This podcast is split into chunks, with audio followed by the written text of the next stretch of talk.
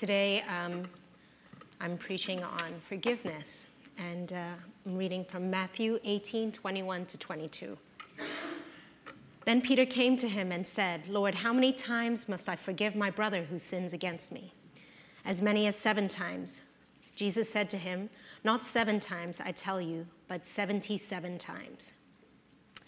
So on my wedding day, my maid of honor, in her speech to me, I've known her since I was 16, and she's walked me through every single mess in my life, pretty much.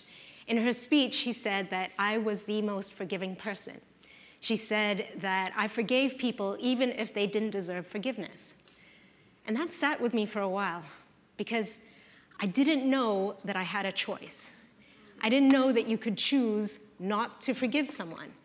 I'd always thought that being a good Christian meant that you had to forgive, that God forgives me in all my mess and in all the mistakes that I've made, so why, why would I withhold that from someone else? I had to forgive. Good Christians forgive. So if our friends had spread rumors about us, or our parents have hurt us or even abused us, or partners have cheated on us, or someone has betrayed us or manipulated us, I've understood that we have to forgive. That's what good Christians do. Can anyone relate to that? Anyone thought the same thing? So today's sermon whew, is about taking inventory of the taking inventory on who we need to forgive in order for us to live our lives fully and to, to um, show the light of God that's within us. But for us to live our lives fully, it means we have to forgive. And that makes me think about Dr. Christine Blasey Ford and whether she's living her life fully, whether she's been able to after what she's experienced when she was 15. Now, if you don't know what I'm talking about, Dr. Ford is a college professor who has accused Brett Kavanaugh, a uh, Supreme Court, Supreme Senate, help me out here. Supreme Court, Supreme Court correct. Supreme Court nominee, um, who's just been confirmed actually, of sexual assault that occurred when they were just teens. She, um, this was highly te- televised because of his nomination. And I think about how she's had to carry that pain since she was 15, how she's carried it from relationship to relationship, and then into marriage, how she's had to relive that pain when she was giving her testimony in front of the Senate. I think about how people have said that she needs to just let it go. And that just makes my blood boil. How is she supposed to let it go? They say that she needs to let it go because it happened so long ago, or that they were drinking alcohol, or they were at a party, or that Brett Kavanaugh had his entire life ahead of him because he was so young, or that he didn't even rape her. So she needs to just let it go and move on. Forgive him and even forgive herself. I find it hard to believe that she's just expected to stop hurting from this trauma. In this passage, I'm a mess today, guys. In this passage, Peter asked Jesus, How many times should I forgive someone? Seven times? And then Jesus responds by saying 77 times. And his reasoning is simple and is explained in the parable that follows, where he talks about a servant who owes his the king a lot of money. So let me just read through that parable very quickly. The kingdom of heaven is like a king who wanted to collect all the money his servants owed him. As the king began to do it, a man owed him 10,000 bags of gold was brought to him. The man was not able to pay, so his master gave an order. The man, his wife, his children, and all he owned had to be sold to pay back what he owed. Then the servant fell on his knees in front of him. Give me time, he begged. I'll pay everything back. His master felt sorry for him. He forgave him what he owed and let him go. But then that servant went out and found one of the other servants who owed him 100 silver coins. He grabbed him and began to choke him. Pay back what you owe me, he said. The other servant fell on his knees. Give me time, he begged. I'll pay it back. But the first servant refused. Instead, he went and had the man thrown into prison. The man would be held there until he could pay back what he owed. The other servants saw what had happened and were very angry. They went and they told their master everything that had happened. Then the master called the first servant in. You evil servant, he said, I forgave all that you owed me because you begged me to. Shouldn't you have had mercy on the other servant just as I had mercy on you? In his anger, the master handed him over to the jailers. He would be punished until he paid back everything he owed. This is how my Father in heaven will treat each of you unless you forgive your brother or sister from your heart. So, from this parable, we can gather that God extends his unlimited grace on us, and so therefore we must extend it to others. And you're almost guilted into forgiving, because if you haven't forgiven, then you'll be punished. That, and in some versions, it actually says that the servant was given over to his tormentors. So that would scare anyone into forgiveness because you don't want to be punished. And that's pretty much the narrative surrounding forgiveness that I've always grown up with. But forgiveness isn't that simple. Forgiveness is complicated because how do we begin to forgive someone who has caused us inexplicable pain, who has hurt us not once, but over and over again? How do we give, forgive someone who's close to us, someone whom we love, someone who have, we have to live with day in and day out, and whose very presence reminds us of that pain? How do we forgive them in love without losing self respect? How do we do that without dismissing our own trauma? And I believe that's what Peter is asking here. When he asks, How many times should I forgive? he specifies by saying the word brother. Brother is referring to someone in the community, somebody he knows, brother is a fellow believer, or even maybe his literal brother. And so he's talking about someone who's harder to forgive, someone who's close to him, someone who he set on a higher standard because he expects more from this person. And he's asking, how many times before enough is enough? Now, when my mother gets angry, sometimes she says some really hurtful things, things that that I know aren't true, but I've come to believe. Things like that I'm damaged, that I can't amount to anything, that I'm not enough. And each time I tell myself that she says these things out of a place of pain and that she doesn't mean it. And she said it herself Mira, I don't mean it. But the problem is, she keeps doing it. And when she does, it's like she's picking at the scab of the same wound. So, how many times? Now, back then in the Old Testament, if you read Amos, um, it says three times, and it's even scriptural. In Amos, we read about how God will forgive such and such a city three times, and then on the fourth time, God will bring judgment. And you see, that number makes so much more sense to me than 77. I mean, that's a number I could get on board with. So, but what Peter's done is he's taken that number and he's been quite generous. He's taken that number, he doubled it, and then he added another one for good measure seven. And so I wonder if what Peter was hoping is that when he told this number to Jesus, Jesus would go around and say, Oh, wow, seven. That's really generous of you. You're so forgiving. I mean, tell you what, bro, listen, if after seven times your brother still doesn't get it, don't worry, you don't have to forgive him anymore. I will rain hellfire on him so that he feels shame for what he's done to you. Because that, that's the response they, they would have expected from God. A God who forgives three times, and on the fourth time, that's it, right? That's what they expected from the God of the Old Testament, a God that they viewed as being a vengeful God. But Jesus doesn't say this. He says 77 times. And in fact, in some versions, he says 70 times seven times. And if you don't know math, because I don't, that's 490 times. With a number that high, let's be real, no one's counting, right? You end up forgiving and forgiving, and you keep on forgiving because you're not keeping track. So he says this because he knows what Peter is really asking. He's asking, why should I even put up with this at all? Why should I even forgive at all? And then so Jesus tells the story of this parable almost as if he's putting a mirror in front of Peter so he can see himself in that story. And when we read this parable, it's so easy for us to judge this unforgiving servant, to judge and th- think, this guy's horrible.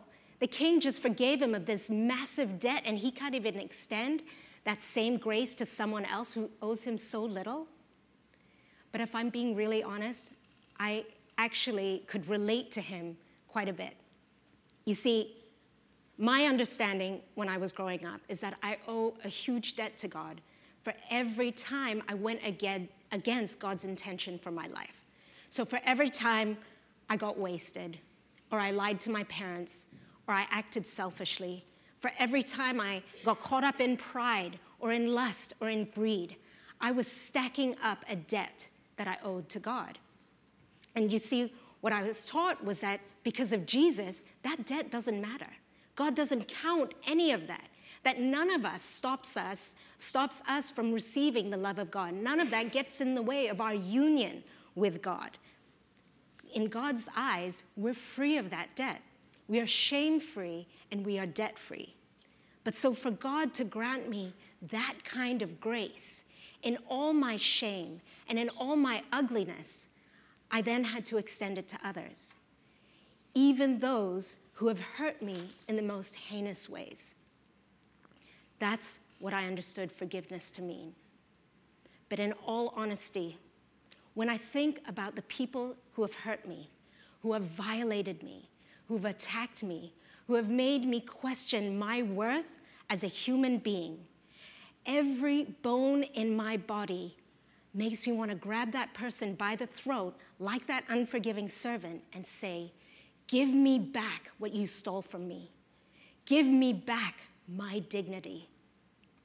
Forgiveness is much more complicated than what we had always been taught. Forgiveness isn't a tap where you switch off the pain of gushing water. Forgiveness isn't forgive and forget. Forgiveness isn't the same in every single situation. And there's a reason why it's so hard for us to forgive, and it's because that pain is traumatic. When you've experienced, when you've been hurt by someone, when you experience that pain, you can carry that pain for days, weeks, months, and even years. That pain can revisit you in memories. It can revisit you in situations that remind you of that moment, and then suddenly you find you're thrust back in time into that moment where you, you were first hurt and you're experiencing that pain for the very first time, and it's fresh all over again. That pain can dictate how you live the rest of your life. Whether you will trust again, whether you'll be courageous again, whether you'll take risks again, whether you'll date again. Dr. Ford describes this pain as one that has been seared into her memory and that haunts her episodically. Then, when her testimony was televised, live and is circulated throughout the internet. thousands upon thousands of survivors of sexual abuse were thrown back in time where they experience that moment for the very first time. They experience that pain fresh, as if it were happening again. And see, what happens with that pain is that it begins to take over. It begins to consume us and eat us up. It becomes part of our identity as we come to believe the lies that have been associated with that trauma. I came to believe that I wasn't enough, that when I didn't do well in school, it's because I wasn't smart enough. When no one would date me, it's because I wasn't beautiful. When good things weren't happening to me, it was because I wasn't good enough. And one day, when I was in my teens, someone told me, a pastor no less, that if I continued down the same sinful path, then I was at risk of losing my salvation. And I never forgot those words. I thought that I was one drink and one bad boyfriend away from losing the love of God forever. I carried that belief for almost a decade of the most formative years of my life. I believed that I was just, I only had one chance left until I was completely unworthy of redemption. I began to identify with that statement, and I thought I was that bad. And I find it hard to believe that I'm expected to just brush off these comments, like brush them off aside, and just switch off the pain, move on. I know that these lies are counter to the truth that I am created in the image of God and that the glory of God, the light of God is inside me. But the longer that I marinate in those lies, those lies dim my light. So then the question becomes how long do we sit in this? How can we move past these emotions? I honestly don't know. I can't give you the answer to that, and I don't think anyone can. I don't think anyone should tell you you should move on. But what I do know is that forgiveness isn't a question of yes or no, but that forgiveness is progress.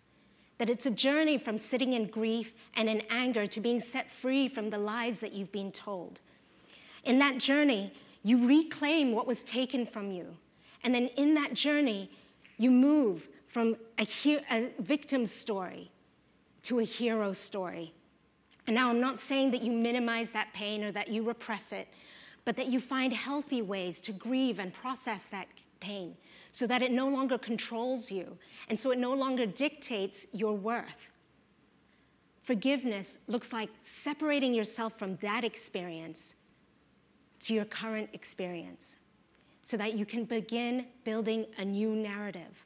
You can begin writing a new story that isn't driven by your triggers or by your trauma. You can change your story around. Now, that journey where we denounce being victim and claim our hero identity is a long one. Because in that process, you've got to begin stripping those lies that you've come to believe, right? You've got to strip away those lies that you've come to believe that you deserved it, that you were irresponsible, that you aren't worthy, that you're a failure, that you're not good enough, that you're not worthy. In that journey, we also must seek forgiveness of self. And I think sometimes that's even harder. I wonder if that's why it's so hard for us to forgive others, especially those that are close to us, because we expect more of them. We place a high standard on them. And so I wonder if that's why we think that God must place this impossible standard on us. And so we have a hard time thinking, a hard time believing that we are blameless in the eyes of God, that we are loved despite how we behave, what we do, or the choices that we make. That God wants union with us in all our brokenness, in all our ego, and in all our selfishness. You are unconditionally loved and accepted by God. That is who you are, not any of these lies. We no longer have to sit in disappointment with ourselves or in bitterness towards others or in seeking revenge against those who have hurt us. We no longer have to do that because we accept grace. And so I know that when Jesus says 70 times seven times, it's because perhaps the first time we need to be reminded of that grace. And maybe the second time, we might be fighting against seeking revenge. The third time, we might need to remind ourselves of our hero story Fourth time, we might need to separate ourselves from the lie that we've been told. And then the fifth time, we might need to forgive ourselves. Then the sixth or the seventh time, we might need to repeat that process because forgiveness isn't a tap that you can just switch off the pain. In the last 12 months, between the Me Too movement and this investigation on Kavanaugh, I've had to find forgiveness so many times and I've had to remind myself of my hero story.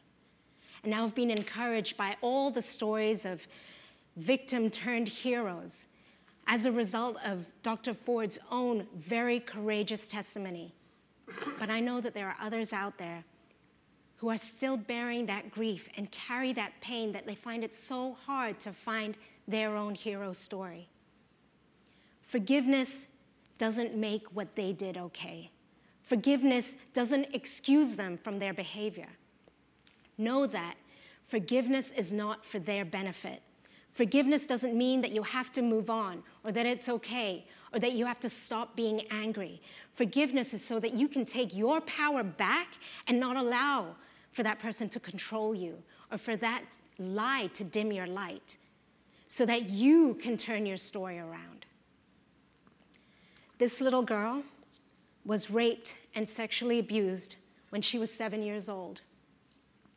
She told her brother, who then went and told the family, and then the, her rapist was arrested, but only jailed for one day. Four days later, he was killed, allegedly by an uncle. And this little girl blamed herself. She, she thought her voice was what killed him, and that her voice could kill others. She carried that burden and she believed that lie. And because of that, it dimmed her light and it stole her voice. She didn't speak for the next five years after that. But then, years passed, and she went on to be a singer, a dancer, an actress, a composer. She became Hollywood's first black female director. She became a writer, an editor, an essayist, playwright, a poet, and a civil rights activist. She turned her story around. She fought against the lie that told her that her voice brought death and reclaimed her voice and reclaimed her power instead. From victim, she became hero. From ashes, she rose up and became, became an inspiring voice for African American women throughout the nation because she refused to remain victim. And these are some words from a poem that she wrote Still, I rise. Did you want to see me broken, bowed head and lowered eyes, shoulders falling down like teardrops, weakened by my soulful cries? You may shoot me with your words, you may cut me with your eyes, you may kill me with your hatefulness, but still, like air, I'll rise. You might be sitting here today, angry and hurt and the thought of finding your hero story just seems impossible because you're furious. You're too deep in that pain. Know that forgiveness doesn't mean that you have to be okay. Forgiveness doesn't mean that you, can, you have to stop being angry about what's happened. You can be angry. You can feel hurt. You can feel pain and grief. And God grieves with you. God's heart swells with grief because of what you've had to go through.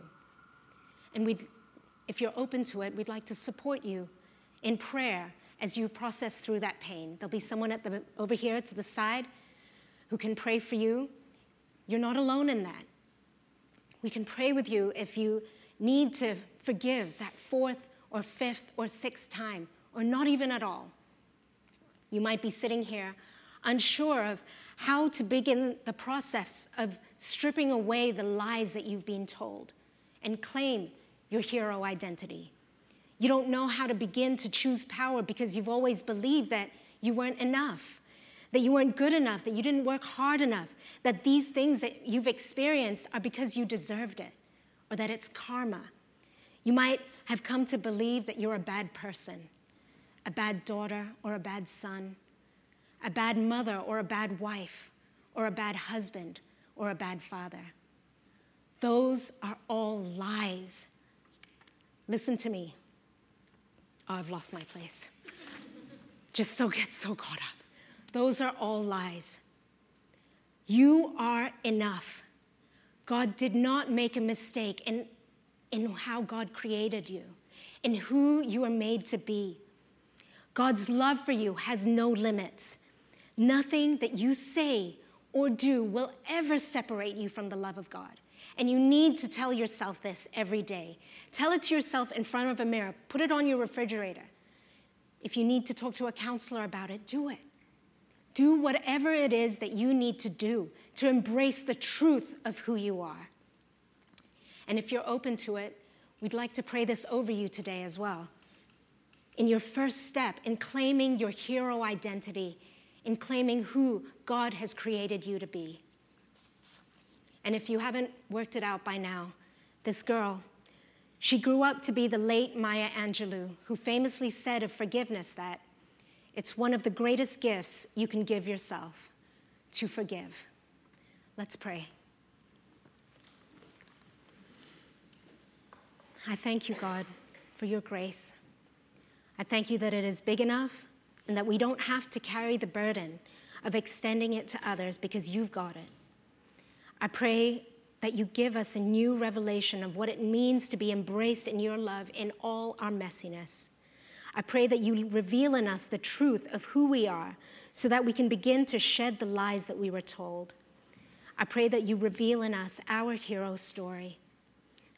And today I lift up all the survivors of sexual assault. I know, God, that you grieve with them today. I pray that today you show them some extra love and you encourage them this day when it might seem really hard to find hope.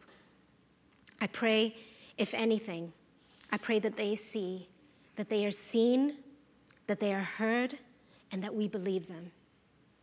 In your name we pray. Amen.